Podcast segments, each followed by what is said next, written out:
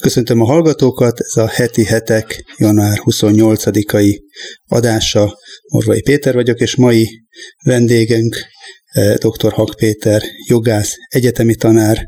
a hetek főszerkesztő helyettese, akivel, hogyha a hallgatók is talán eh, megengedik, elnézik nekünk, hogy tegeződni fogunk,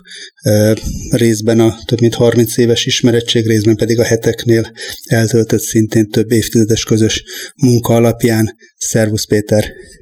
Szervusz Péter, köszöntelek és tisztelettel köszöntöm azokat, akik hallgatnak. Idén az első számtól kezdve a hetekben egy sorozat indult Európának a jövőjével kapcsolatban több cikk is megjelent, az egyiket te jegyezted Európa keresztúton címmel, és ennek az apropójából, témájából gondoltam, hogy érdemes lenne beszélgetnünk. Onnan indulnék el, ami történetesen a cikketnek az utolsó mondata, de egyben egy összegzés is, illetve kaptunk is rá kérdést, hogy pontosan hogyan is értsük. Tehát így szól a cikkednek az utolsó mondata, ezt idézem, 2021-ben eldől, hogy az amerikai választások következtében nemzetközi szinten nagy lendületet kapó globalisták Európában is áttörést érnek el tovább korlátozva az európai nemzetek szuverenitását, vagy van még választói támogatás azok mögött, akik az európai együttműködést kölcsönös érdekeken alapuló, pragmatikus együttműködésnek, és nem a negyedik birodalomnak szeretnék látni. Tehát itt az utolsó szavakat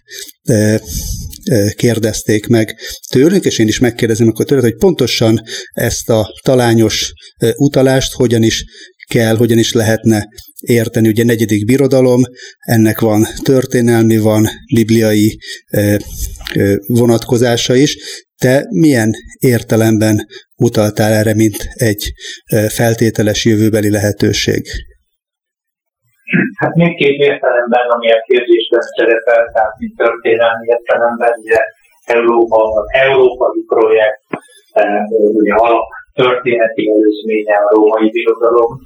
amely, eh, amely eh, meghatározó szerepet játszott Európa történetében. A római birodalom eh, összeomlása után jött egy hosszabb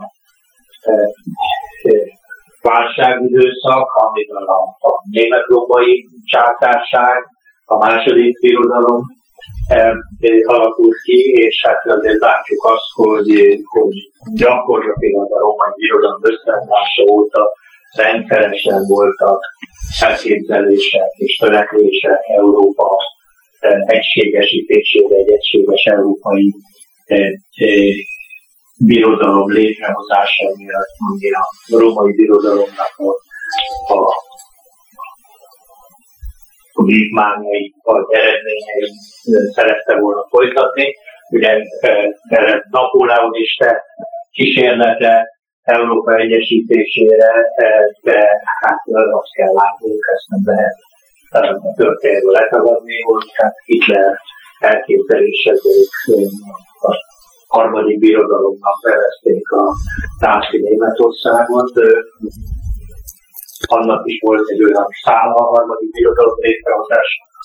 hogy a, hogy a római birodalomnak a feléreztése, és hát eh, látjuk azt, hogy az Európai Unióban is van olyan erőteljes törekvés, hogy, hogy egy egységes eh, politikai közösség jöjjön létre Európában, ami meghaladja a nemzetállamoknak a,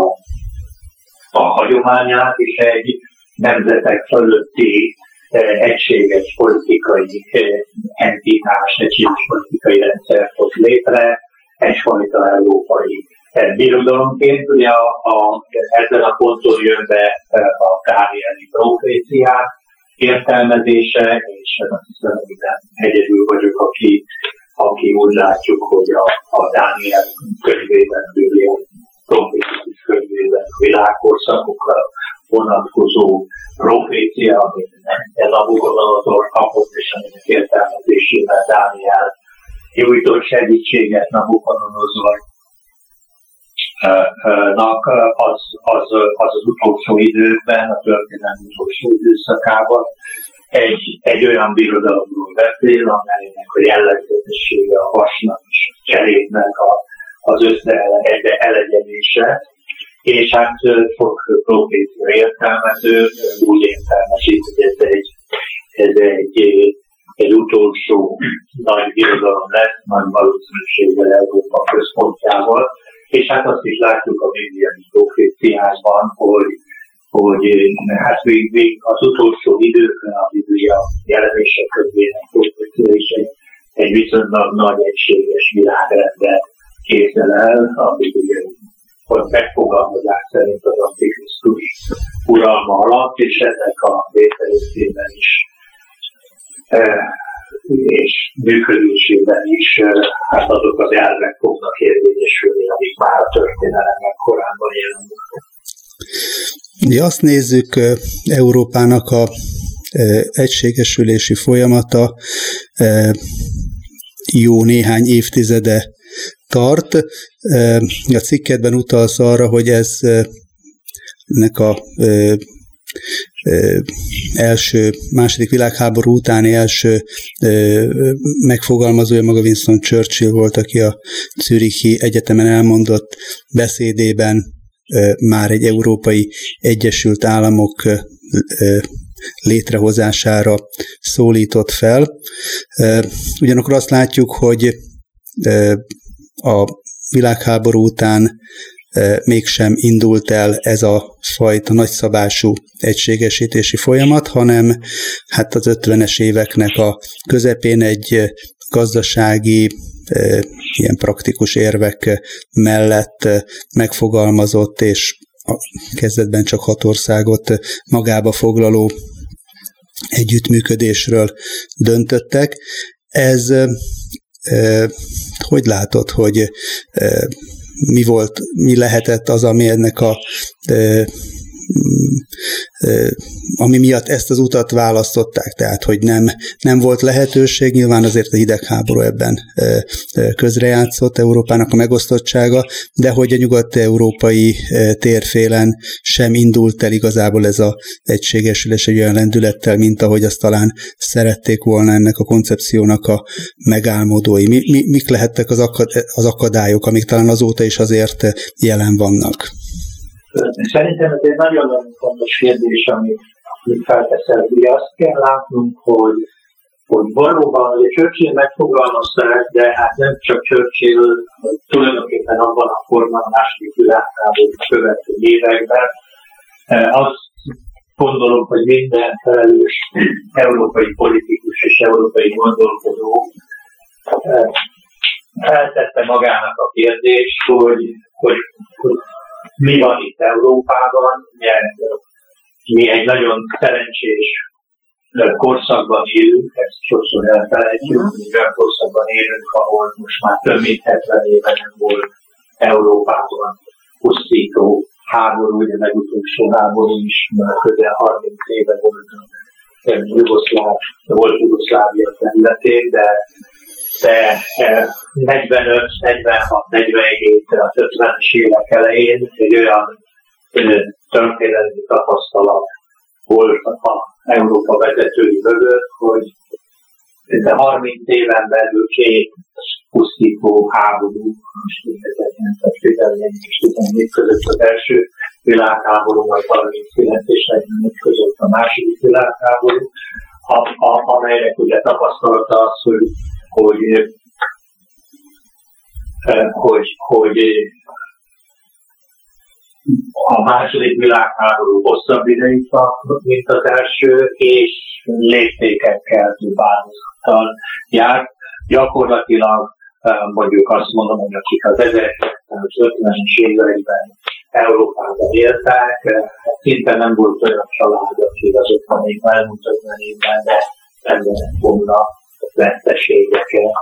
valahogy vagy az első, vagy a második világháború, vagy voltak nagyon sokan, akik mind a két világháborúban. A nagypapa az elsőben halt meg, az apa a másodikban halt meg, a második világháború eredményeként óriási számú civil áldozat is volt, ugye az első világháború az még a városokra, a civil lakosságra kevésbé gyakorolt hatás, de a másodiknál nagyon-nagyon sok civil áldozat volt, és akik nem közvetlenül a harci cselekmények, hanem a háború pusztítása miatti mélységben vagy betegségben adtak meg, azokat még nem is szokták hozzászámolni az áldozatokhoz. Tehát teljesen indokolt és logikus és helyték és érthető, hogy Európa vezetői azon gondolkodtak, hogy ha ez így fog folytatódni, és 30 évenként Európa megfizedeli a saját lakosságát és a saját gazdasági erejét, akkor, akkor itt eh, hát egy élhetetlen kontinens eh, jön létre, és hogy létre tud jönni eh, szinte élhetetlen kontinens, azt a történelem azóta is bizonyítja. Tehát ők kerestek valamilyen megoldást, és biztos, hogy ebben a megoldási törekvésben az egyik gondolat az volt, hogy ha a, a háborút úgy, a következő háborúkat úgy lehet megelőzni, hogyha az előző háború okait megnézzük, hogy milyen okokból törtek ki ezek a háborúk, és, és ö, megpróbáljuk ezeket az okokat felszámolni. Ugye ez Churchill azért mondta, hogy akkor az, Európán, az európai nemzetek közötti versengés, mert hát a korábbi háborúkat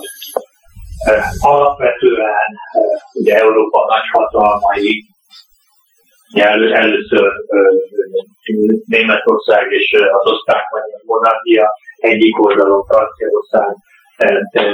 Anglia és, és az orosz birodalom másik oldalon. A második világháború ugye Németország és mindenki más között, a hitleri német birodalom is mindenki más között. Ugye az volt az érvelése a, az Unióba tömörülő Európán támogatóknak,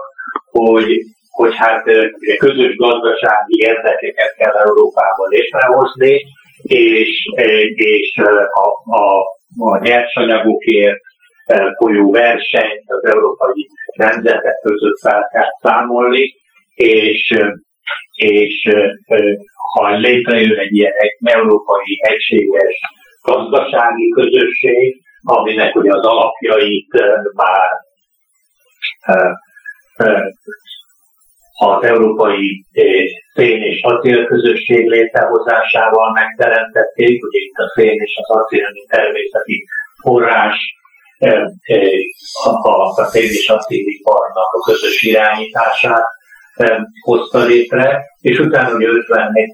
1951-től fogva pedig a Párizsi szerződés alapján ugye ez a közösség tudott működni. Ugye 57-ben pedig tovább léptek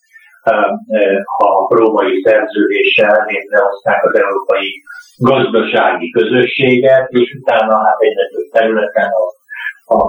a atomenergia közösségét jöttek, követte ezt a lépést, és, és ugye 1967-től működik az európai közösség, ami aztán ugye folyamatosan növekedett, és, és eljutottunk egészen az Európai Uniónak a létrehozásáig. De a, hogy a, a, a kezdetektől fogva volt egyfajta, egy magyarázat, ami az európai egységesítési folyamatokat indokolta ez a gazdasági együttműködés, tehát ha megszűnik az, e- az európai nemzetek gazdasági versenyése és kooperálásra épül, akkor nem lesz ezekért az erőforrásokért és a gazdaság és a terület felosztásáért nem lesz újabb háború. A e, másik oldalon egy másik érvelés pedig az volt, hogy hát az Európa bajait, hogy a nemzetek közötti e, konfliktusok okozták, és a nemzeti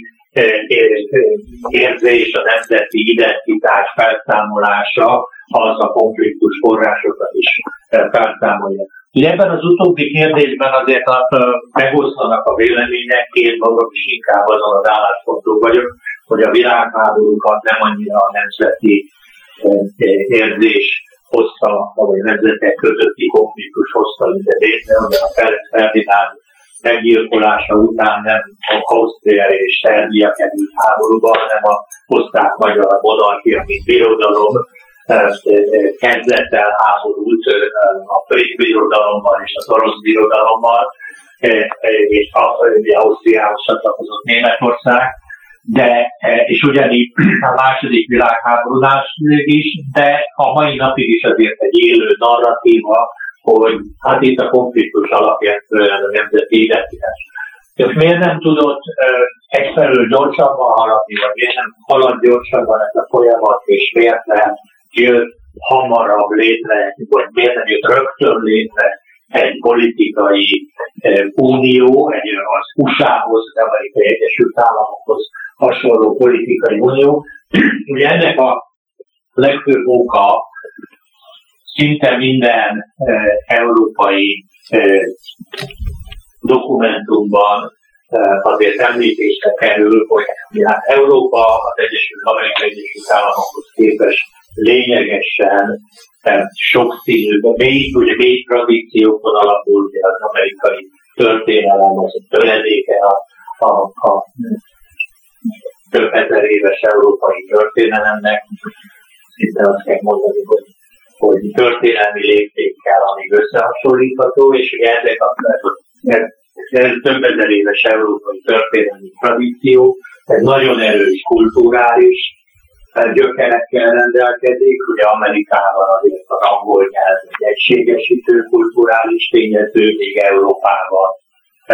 a nemzeti nyelvek azok határt szabnak, hogy ebben nem akarok részletesebben belemenni, és hát nyilván a nyelvi különbségek mellett hát nagyon erős kulturális körülmény, különbségek vannak, nemzeteknek a, a identitása nagyon erős, ugye Amerika éppen a nemzeti identitás feladására, vagy háttérbe szorítására épül Európában. Azért látszik, hogy az évtizedek hatására sem gyengül a nemzeti identitás, az Európai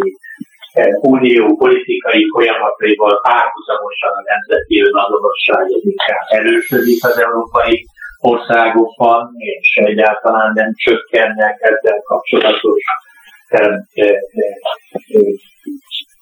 konfliktusok, akár csak gondolok itt a, a Spanyolországon belüli konfliktusról, ugye a maszk szeparatista mozgalomról, amely szintén nemzeti alapon akar kívánni skótoknak az angoloktól való függetlenedése is egy erős nemzeti alapon álló törekvés. Tehát ezek a nemzeti különbségek, ezek a, a egységes Európát létrehozni vágyók elképzeléséhez képest sokkal, sokkal erősebbek, erre adódik rá még az erőteljes vallási megosztottság Európában, ugye alapvetően a katolikus és a protestáns Európának a, a szembenállása, ugye Amerikán lényegében az európai katolikusmustól menekülő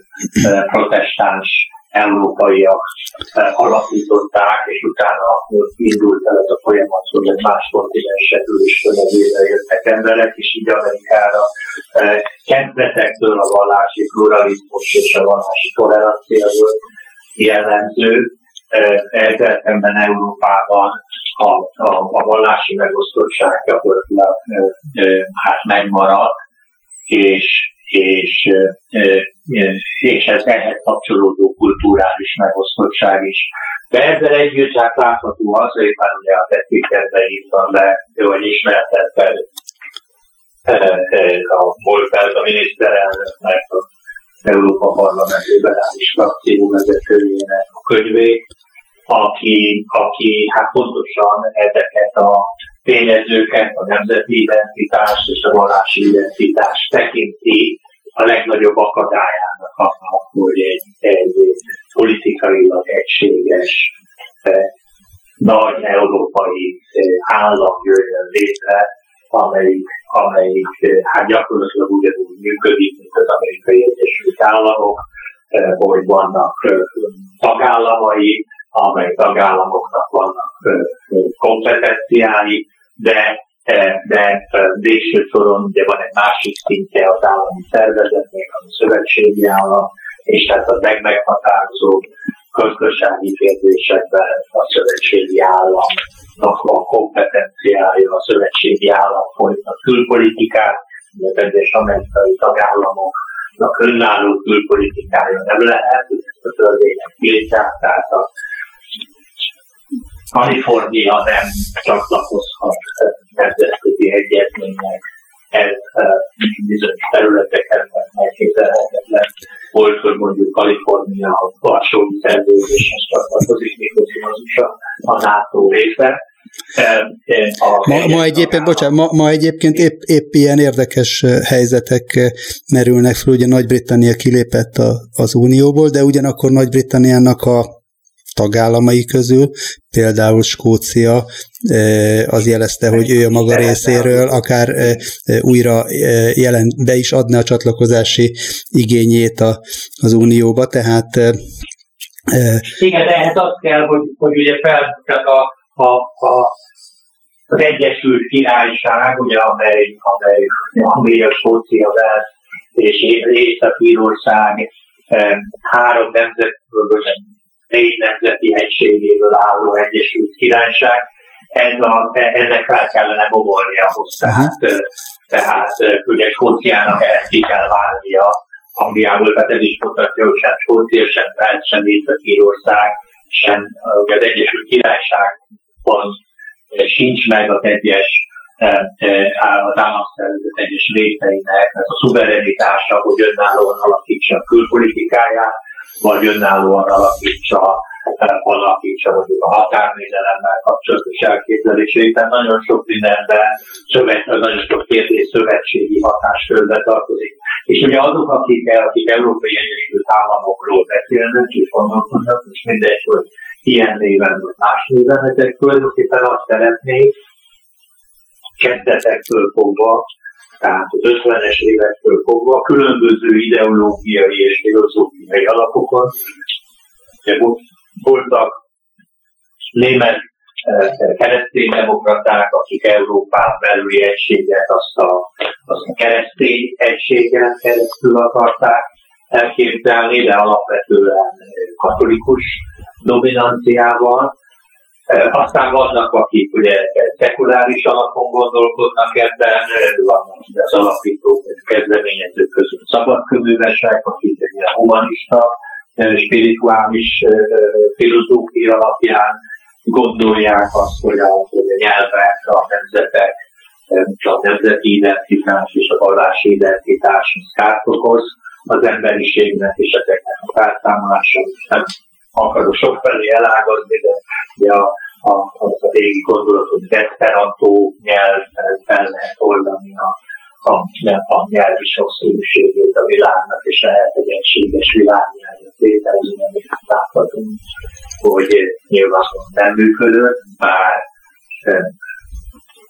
volt mögött egy vízió. Tehát ezek a, ezek a törekvések erősen megvannak, és, és ők úgy képzelik, és ez a Verhofstadt könyvében is, egy könyveiben, mert 2005-ben is írt egy könyvet, amit frissítettem régében, abban is az jelent meg, hogy ez az elképzelés úgy szól, hogy az államok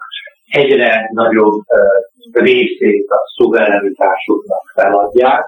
tehát azt a jogukat, hogy a saját eh, külpolitikájukat irányítsák, hogy a saját gazdaságpolitikájukat irányítsák, hogy a saját pénzügyeiket irányítsák, és hogy a saját élettervezőjüket is irányítsák. Ugye abban a meddig, ami konszenzus eljött tulajdonképpen, ami ma Európa és ami ma az európai intézményeket illeti, az tulajdonképpen ez a eh, szuverenitási vitának a pillanatnyi állása hogy de egyik oldalról van egy olyan törekvés, hogy, hogy egyre több és több szuverenitási tényező kerüljön ki a nemzetektől. Ugye a, a már a kezdeteknél már az európai gazdasági közösségben megjelent a vágónió gondolata és a gyakorlata is, hogy, hogy, a, hogy a tagállamok egymás között vágmentesen bonyolítanak forgalmat, ugye, ami a kereskedelmet nagyon élénkítette, akkor megjelent egy másik vonal a pénzügyi uniónak a gondolata, és az elegységes európai valutának a, a, a gondolata, tehát az euró bevezetése, ami, ami ugye érdekes elem, mert hát látom, hogy Magyarországon is politikai vitákban előjön, hogy hát micsoda szörnyű dolog az, hogy például jelen pillanatban mennyire gyenge a forint, tehát, hogy mondjam, a nemzeti valuta az az országnak a, a gazdasági versenyképessége szempontjából egy fontos tényező. Ugye a 2009-es válság Görögországot ugye azért verte teljesen földre, és hát gyakorlatilag óriási életszínvonal zuhanást eredményezett és óriási gazdasági válságot, mert a görög szerintem meggondolatlanul csatlakoztak korábban az európai eh, eh, pénzügyi rendszerhez, tehát az egységes európai pénzhez, az euróhoz. Ezzel a görög állam elvesztette azt a lehetőségét, hogy a hogy pénzügypolitikai módon a gazdasági problémákat egyítse. Ugye a, a drakma volt görög pénzeszköz, amikor leértékelték, akkor Ugye az történt, hogy, hogy amit a német turista 100 euró, 100 márkába fizetett ki még az euró előtt, az, amikor erős volt a drakma, akkor mondjuk 100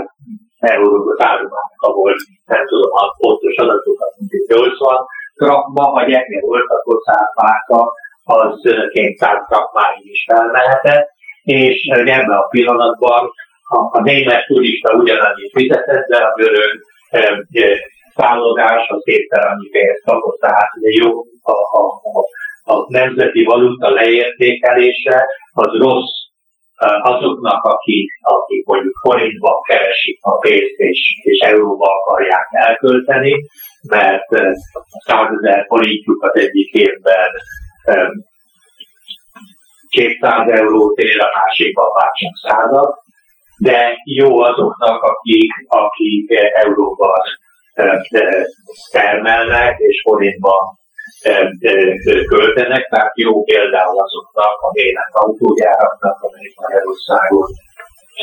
úgy tudnak fizetést emelni, hogy az ő kiadásaik, ha mondjuk egy leértékelésnél, hogy a kiadásai nem növekednek. Tehát a, a, a gyenge forint az egyáltalán nem biztos, hogy mindig rossz a magyar gazdaságnak, és ez ugye a szuverenitás kérdése, hogy egy állam például a saját fizetőeszközének a leértékelésével, a megerősítésével a saját gazdaságát tudja eh, erősíteni, és ez nem csak a válságban lévő országokat érinti, hát ugye a 2009-es európai pénzügyi válságban és Magyarországon a sokak által nagyon megszenvedett eh, devizahitelválságban az egyik tényező az volt, hogy az egyébként iszonyúan erős gazdaságú Svájc hirtelen ugye leértékelte a saját valutáját, a svájci frankot, és az átfolyam ugye teljesen elszabadult, és, és amit, amit vissza kellett fizetni, az ugye hirtelen megsokszorozódott a hitelfelvevőknek. Tehát ez is a szuverenitási kérdés, és, és ugye azok, akik, akik az egységes Európát akarják, ők azt szeretnék, hogyha lenne egy, egy, egész Európában egységes pénzeszköz, amit az Európai Központi Bank tart a kezében, tehát nem az egyes nemzeti bankok, nem a nemzeti kormányok döntik el a pénzügypolitikát, hanem az Európai Központi Bank. Van egységes európai kormány, van Európának elnöke ebben az elképzelésben, van Európai Parlament, van, vannak európai törvények, vannak európai nyomozóhatóságok, amik ezeket a törvényeket betartatják, úgy, ahogy az FBI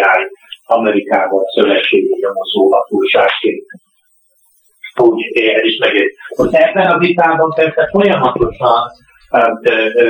ütköznek a nézetek. Mert másik, a másik álláspont azt mondja, hogy, hogy az szerintük az Európa még békéhez, biztonsághoz, növekedéshez nem szükséges az, hogy a nemzetállamok feladják a saját pénzüket, szuverenitásukat, jogaikat, hanem, hanem meg kell erősödni, és minél szűkebb körre kell koncentrálni az európai intézményeknek a kompetenciáját, az ötési jogkörét, és minél nagyobb körben meg kell hagyni a nemzeti szintű felelősséget. Ugye, ahogy ez a vita mondjuk kezdetekről ott van, ez látszik abban, hogy ugye két, két meghatározó európai nagyon erős gazdasággal rendelkező európai ország éppen ilyen szuverenitási megfontolásból marad ki az egész folyamatból, ugye ez egyik Svájc, amelyik nem csatlakozott az Európai Unióhoz, a másik pedig Norvégia, amely szintén nem csatlakozott az Európai Unióhoz. Aztán ugye a, a, a későbbi folyamatokban már csak a 80-as, 90-es években erősödött meg például az igazságügyi együttműködés, tehát a rendőrségek, ügyészségek, bíróságok közötti együttműködés, de itt is vannak olyan országok, például Dánia és Írország, amely nem csatlakozott, a mai napig se csatlakozott ehhez az együttműködéshez, mert ők az igazságszolgáltatás területén nem akarják a saját kompetenciáikat feladni, tehát ők meg akarják tartani a szuverenitásnak ezt az elemét. Aztán ugye van az Európai Ügyészség gondolata, ami a 90-es évek eleje óta van napi renden, és talán most januárban kezdett működni. Itt is fennáll az a helyzet, hogy ma mai napig is vannak még Európai Uniós tagállamok, Magyarország, Lengyelország, Dánia, Írország, amelyik nem csatlakozott ehhez, és vannak olyanok, Svédországon, akik nem csatlakozott, várjuk azt jelezték, hogy szeretnének csatlakozni, és vannak, akik kezdetekben nem csatlakoztak, mert ugye azt mondják, hogy ők nem akarják azt, hogy a, nemzet, a területükön megjelenjen egy európai ügyész, aki bárki betartóztathat, bárki bíróság elé állíthat, nem akarják, hogy az állampolgáraikat Brüsszelben, vagy Luxemburgban, vagy bárhol, vagy Strasbourgban létrehozott bíróságok börtönbe csukják, meghozzák magyaroktól, szabadságuktól, becsületüktől, tehát őket nem akarják, szeretnék, ha az igazságszolgáltatás az megmaradna a nemzeti igazságszolgáltatás kentében. Magyarország ugye évek óta vitában áll Brüsszellel, Ugyanakkor hangsúlyozza a kormány, hogy nem áll szándékában egy magyar kilépést előkészíteni. Hogy na, lehet ezt értékelni, ezt, ezt a vitát? Tulajdonképpen milyen, milyen kimeneteli lehetnek. Ugye két év múlva, másfél év múlva választás lesz, Magyarország kevesebb, mint másfél év múlva választás lesz. Ez várhatóan az egyik téma is lesz a kampányban. Hogyan lehet azt reálisan elhelyezni most Magyarországnak az érdekeit, szándékait ebben a viszonyrendszerben, amit az elmúlt fél órában így föl, fölvázoltál, hogy különböző erők mozgatják a folyamatokat. Ugye az is látszik, hogy az elmúlt egy évnek a a járványhelyzete sem egyértelmű, hogy milyen irányba mozdította el. Voltak olyan értelmezések, amelyek szerint ugye a nemzeti szuverenitást erősítette a járványjal szembeni védekezés, mert minden ország automatikusan lezárta határait, saját hatáskörbe hozott intézkedéseket a védekezésről. Más értelmezésben viszont pont ellenkezőleg olyan kihívást jelent a járvány, amire csak a nemzetek feletti válaszokat és megoldásokat lehet adni. Hogyha ezek az érvek is így előkerülnek, akkor, akkor hogyan lehet ebben, ebben az előttünk álló időszakra vonatkozóan eligazodni. Mi lehet az a út, amin lehet akár ismerősökkel, barátokkal ebben a témakörben érvelni és beszélni? Igen, ugye ez, ez nagyon, nagyon sok kérdés van abban, amit elmondtál az előbb, tehát nem is tudom, hogy mindegyiket alaposan végig tudjuk-e beszélni. Az egyik eh, tényező, amit Magyarország szempontjából látni kell, hogy eh, a kommunista elnyomás és az, hogy Magyarország 40 eh, évig a, a, az európai fejlődés perifériájáról is kiszorult, és, és a és tulajdonképpen a kelet, keleti blokkhoz tartozott Magyarország csak Csehszlovákiában, Bulgáriában, Romániában, stb. a kelet-németországban együtt, és tulajdonképpen hát kimaradt abból a robbanásszerű gazdasági fejlődésből, amit a második világháború után Európa átélt, vagy Nyugat-Európa, tehát Európának a nyugat fele átélt, ugye részben a Varsas segélynek köszönhetően, tehát elképesztő fejlődésen keresztül 1945 és 1990 közötti 45 évben Magyarország, amit egyébként ugye azok a magyar emberek, akik már a 80-as években el tudtak menni Ausztriába, Németországban, Nyugat-Európában, ugye ők fizikailag érzékelték, jól látták, hogy micsoda különbség volt, hát azok a kedves hallgatók, akik elég idősek ahhoz, hogy ebben a élményben részt legyen, és 20-as éveim elején voltak, mire először Bécsbe elmehettem, hiszem harmadéves egyetemistaként, 21-22 évesen, és hát egy óriási kultúrsok értelmére, hogy Ausztriában mennyivel jobban élnek az emberek, mint, mint Magyarországon, e, és, és még utána is, hát a 90-es években, ha kimentük nyugatra, és megálltál egy nyugati utcán, szembe jött valaki, száz méterről fel lehetett ismerni, hogy kelet-európai, vagy nyugat-európai, ez az arcformájuk más volt az embereknek az öltözön is. A tárgyi kultúrája, tehát az óriási szakadék és ezt a magyar emberek is jól látták, és a keleten-európai emberek is, és nyilván a, a, a hogy rövidre fogjam, ugye a 30 évvel, 31 évvel ezelőtt elindult rendszerváltozásnak az egyik fő mozgató rugója az a, az a kollektív vágy volt Kelet-Európában, hogy az emberek úgy éljenek, ahogy a nyugatiak élnek, jómódban, gazdagságban, szabadságban tudjanak élni, hogy csatlakozzunk Nyugat-Európához, hát ugye 90-es évek elején teljes politikai egység volt ugye a magyar politikában, abszolút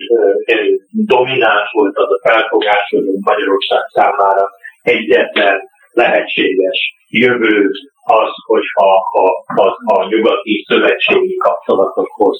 csatlakozunk, tehát első lépésben a NATO, második lépésben pedig az Európai Unióhoz csatlakozik Magyarország, ugye 2004-ben következett ez be. Én a tehát ebben, ebben hogy mondjam, a magyar emberek számára a, a, a hívó szó, a jövő reménysége az az európai válás, az uniós polgárá válás e, ügye volt. Ugye, ha, ha megnézzük, amikor Magyarország csatlakozott, ugye akkor is folyt még ez a vita, hogy az, az, az unió, amihez csatlakozunk, milyen lett, hogy én egyszer valahol egy interjúban azt úgy fogalmaztam, hogy amikor felszálltunk a vonatra 2004-ben, még nem tudtuk, hogy hova megy ez igazán, mert, mert ugye például az alkotmány tervezet, ami, ami nagyon megerősítette volna ezt a egységes európai politikai egységet, tehát gazdasági egység helyett politikai egységet erőltetett volna, ugye ez még akkor volt alakulóban, tehát Magyarország úgy csatlakozott, hogy még nem tudtuk, hogy ebből az alkotmányból mi lesz. Ugye az akkori magyar politikai vezetés, ugye a baloldali kormányok, azok nagyon szerették ezt, és hát mai napig is a, a magyar baloldal, amikor Európa jövőjéről beszél, akkor egy egységes politikai eh, eh, eh, szervezetet lát az Unióban, és úgy szeretne, egy olyan Európához szeretne csatlakozni, ahol a nemzeti kormányoknak a hatásköre és minden alapvetően a, a szövetségen, az Európai Egyesült Államok szervezeteiben dől el. A, és ezzel szemben ugye a, az Európai Alkotmány 2005-ben megbukott a francia és a holland népszavazáson, és utána ugye az európai politikai elit le is állt arra, azzal a törekvéssel, hogy az európai emberek támogatását megszerezze ehhez. Elég volt az, hogy tulajdonképpen az egyes nemzetekben hát hogy mondjam, a, a, a befolyásos és meghatározó véleményformáló csoportok számára az unió az egy nagyon nagy erőt jelentsen, és most az idő rövidsége miatt azért nem tudjuk, nem tudjuk alaposan elemezni azt, hogy akár a, a pénzügyi világban, akár a gazdaságban, akár a kereskedelemben, vendéglátásban, eh, eh, tudományban, oktatásban, hát tulajdonképpen rengetegen jártak tényleg jól, effektíve jól az európai együttműködéssel. Ugye egy, egy, egy azok a magyar tudósok, akik, akik előtte csak Moszkvában, meg Szófiában járhatnak konferenciára, azokért kapkodtak a nyugati egyetemeken, mint már a 90-es évek elején, és hát megnyílt a fiatal generáció számára is egy, egy, egy óriási piac, tehát amikor ugye mi, mi közöttünk van lényeges korkülönbség, de azért te is még a 90 előtt szerezted a diplomádat, tehát akkoriban az, hogy valaki Nyugat-Európában tanuljon, mert az fehér golló volt most meg, meg hetvével, vagy tízezrével Erasmus programmal, fél évet Amsterdamban, Madridban, vagy Londonban, vagy Bécsben, Berlinben tudnak eltölteni egyetemisták, fiatal kutatóknak vannak ösztöndíjak. Ugye nagyon sok ember hát egzisztenciálisan is előnyös helyzetbe került az Unió együttműködésbe, és ezek az emberek, ezek abszolút és megkérdőjelezhetetlen hívei a, a, a még erősebb európai egységnek, ezek, ezek úgy gondolják, hogy, hogy ez a multikulturális határokat, se nyelvi, se kulturális, se vallási határokat nem ismerő egységes Európa ez sokkal jobb légközeg a számukra, mint a nemzeti keretek között működő. Tehát azt kell mondanom, hogy Magyarországon és Európában is nagyon sok ember van, aki, akinek az európai az egyre erősebb Európai Szövetség, az egyre európai, erősebb Európai Állam, az, a, az államaiban szerepel, is. hát amikor a mostani ellenzéki szövetség azt mondja ki, hogy Európai Magyarországon, akarunk, vagy meg az utolsó pontja az együttműködésnek, akkor azért ugye nem fejtik ki részletesen, de a DK programjából tudjuk, hogy ők, egy, ők azt szeretnék, hogy Magyarország az a, az Európai Egyesült Államok egyik korlátozott szuverenitással rendelkező tagállama legyen, amiről azt gondolják, hogy ez az egyes embereknek az életét jobbá teszi. Hát ugye az nem, nem véletlen, hogy ebben az ellenzéki törvülésben meghatározott politikusok vagyonának jelentős része például az Európai Bizottságtól eredő szerződésemből származik, tehát a cégük is ebben a közegben működik, ebben, ebben gazdagodtak meg és úgy gondolják, hogy egy másodnak is hasonlóan jó lesz, mint, mint nekik. És a másik oldalról azért már de voltak Magyarországon és mindenhol a világon euroszkeptikus nézetek, akik azt mondják, hogy nekik rosszabb ez az együttműködés. Ugye az angoloknál ez a vita nagyon élesen alakult és a Brexit futott el, de szinte minden európai országban a, a, a ezredfordulót követően megjelentek azok a politikai irányzatok, amiket, amiket ilyen degradáló módon populista, meg szélsőjobboldali politikai nézetek, politikai csoportnak bélyegeznek meg a, a, a véleményformálók, a mainstream véleményformálók, a, a, azok, akik, akik a, a nemzeti jelleget meg akarják szüntetni, de akik a, a, akár a holland szabadságpárt, akár igazi finnek Finnországban, akár svéd jobboldali néppárt, akik, akik hát egyre erősebben azt mondják, hogy, hogy maradjon meg az európai együttműködés, de nem kell nekünk európai Egyesült Államok, nem kell egy olyan személy, aki, aki a magyar államfő, a köztársasági elnök fölött van, Ugye sokan elfelejtik, de a csatlakozás idején még Orbán Viktor arról beszélt, akkor éppen ellenzékben, ugye 2002 és 2004 között, hogy van élet az unió kívül is, de most már ezt nem hangsúlyozzák, De ugye ez a megfogalmazás abból lehet, hogy azért a, a rendszerváltás hát sok kelet-európai országban okozott csalódást, a felmérések szerint a legnagyobb csalódás Magyarországon, tehát 2009-re jutva Magyarországon voltak az emberek a leginkább csalódottak abban, hogy akár a politikai rendszerben, akár a gazdasági rendszerben, és a Fidesz ugye ezeket, az, ezeket a, ezt a hangulatot felismerte, valószínűleg jobban, mint az ellenzék, és ennek volt az eredménye, hogy 2010-ben tulajdonképpen ez az euroszkeptikus álláspont, amit akkor Villeműra már a Fidesz egy lemarkánságban képviselt, és amit akkor a Jobbik is létesült, az a magyar parlamentben majdnem 80%-os többséget szerzett. Ugye a lelkes Európa párti, nyugatpárti baloldal, az hát ugye DK és a, és a MSZP koncentrálódott, még igazából a, a hagyományosan zöld politikusok, akik az európai zöldek nagyon erősen Európai Unió pártiak és globalizáció pártiak. A magyarok nem azok voltak, tehát Sipen András által vezetett LMP volt igazán globalizáció párti, tehát azt kell mondanom, hogy akkor 2007-ben a magyar parlamentben hát 15% között volt azoknak a száma, akik akik, akik globalistáknak voltak nevezhetők, mert készítem a Fideszen belül is vannak majd meghatározó globalista politikusok. Tehát jelen pillanatban ez biztos, hogy egy vita, a, nyilván a, a baloldal azt szeretném beállítani, hogy, hogy, hogy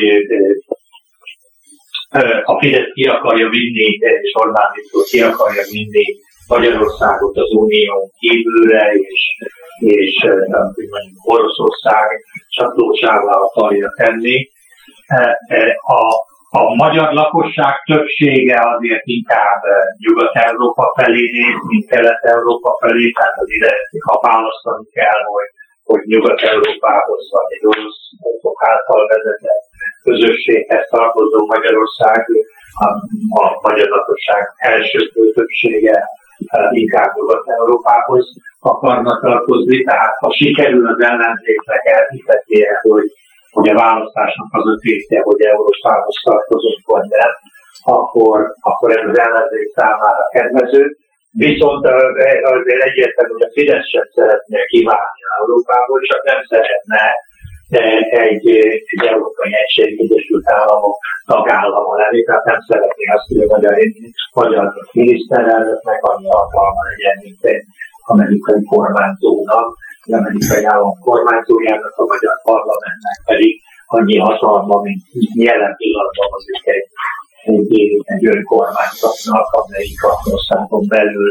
hát mondjam, talán a személyzéről tud dönteni, nem néhány kérdésről, de az alapvető dolgokat azt a, azt a Brüsszelben, a brüsszeli parlament fogadná el, tehát ez, ez a vita az, ami most folyik, és azt gondolom, hogy ez, ez a következő éveknek a tétje, Európa szempontjából is, hogy merre megy, és Magyarország szempontjából is. A jelenlegi helyzetben hát nem könnyű ez az, és ahogy a cikkemben is utaltam rá, hogy a, hogy a globalista baloldal amerikai győzelme az nagyon nagy lendületet adott a vagy ad előre láthatóan a globalista törekvéseknek, ahogy, ahogy korábban Trump győzelme, vagy Bolsonaro győzelme, vagy, vagy az olasz Salvini megerősödése, és a, és a, a nemzeti pártok európai megerősödése a szuverenistákat erősítette, úgy, úgy most a, a Bideni valószínűleg a globalistákat erősítik. Hát látjuk is, hogy az európai elit hát ő, úgy örül Biden megválasztásának, mintha mintha ha, ha Mikulás látogatta volna meg őket. Egymás sarkát tapossák, igen, a, ki, ki telefonálhat előbb. Igen. Hak Péter, nagyon köszönjük az elmúlt közel 3 órában az elemzést. A hallgatóknak, olvasóinknak ígérhetjük, hogy folytatjuk a témát cikk sorozat formájában is a hetekben, és talán lehetőségünk lesz, én mindenképpen szeretném ezt a beszélgetést is folytatni, még vannak olyan témák, amiket itt csak éppen érintettünk, vagy nem is érintettünk. Látszik, hogy egy olyan kérdés Európa és Magyarország viszonya, amely minnyájunkat egész közelről is érint, ezért is fontos figyelnünk rá, és a jövőnek az egyik meghatározó kérdése lesz. Nagyon köszönöm, hogy rendelkezésünkre álltál, köszönöm a hallgatóknak a figyelmet, ez volt a heti hetek január utolsó adása, jelentkezünk legközelebb egy hét múlva. Köszönöm addig is, és mindenkinek jó egészséget kívánunk.